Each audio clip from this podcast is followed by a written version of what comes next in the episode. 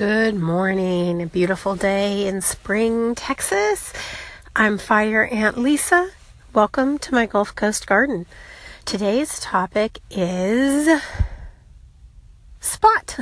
So spot goes in with my four S's I've been talking about this week. The four S's are just a way to remember the things you want to think about in your garden and they're soil, sprouts, spot, and season.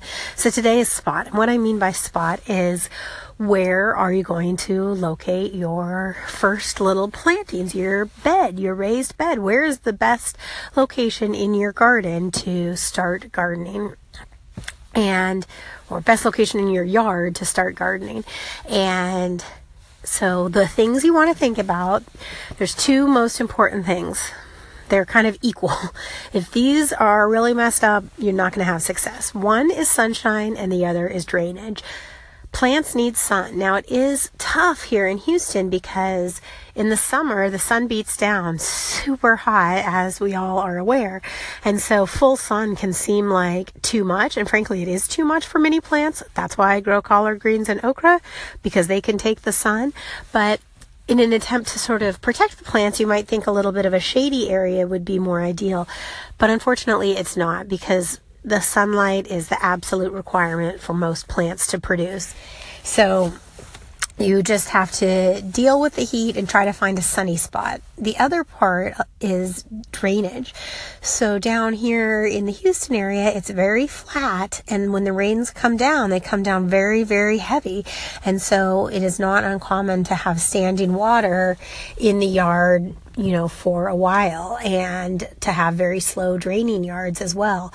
And that is just terrible for plants because the roots of the plants actually can't be in water. They need to be moist, but they can't be s- submerged in water. Uh, previous ep- episode uh, talked about wet but not drowning. So if you have a super flat yard, you want to kind of look because if you look really closely, you will find that there are little areas that are a little bit higher and more likely to drain.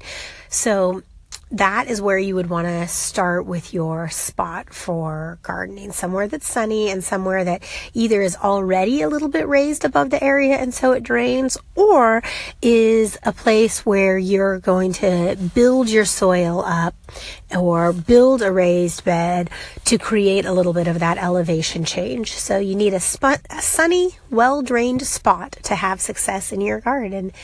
Thank you so much for listening. I would love to hear from you and learn about what type of things you're gardening. And if you have any questions, I will do my best to answer them. So feel free to reach out on Anchor, give me a call in, or if you're listening to this from some other podcast provider, thanks for listening and check out my website, www.fireantlisa.com. Thanks so much. Have a wonderful day.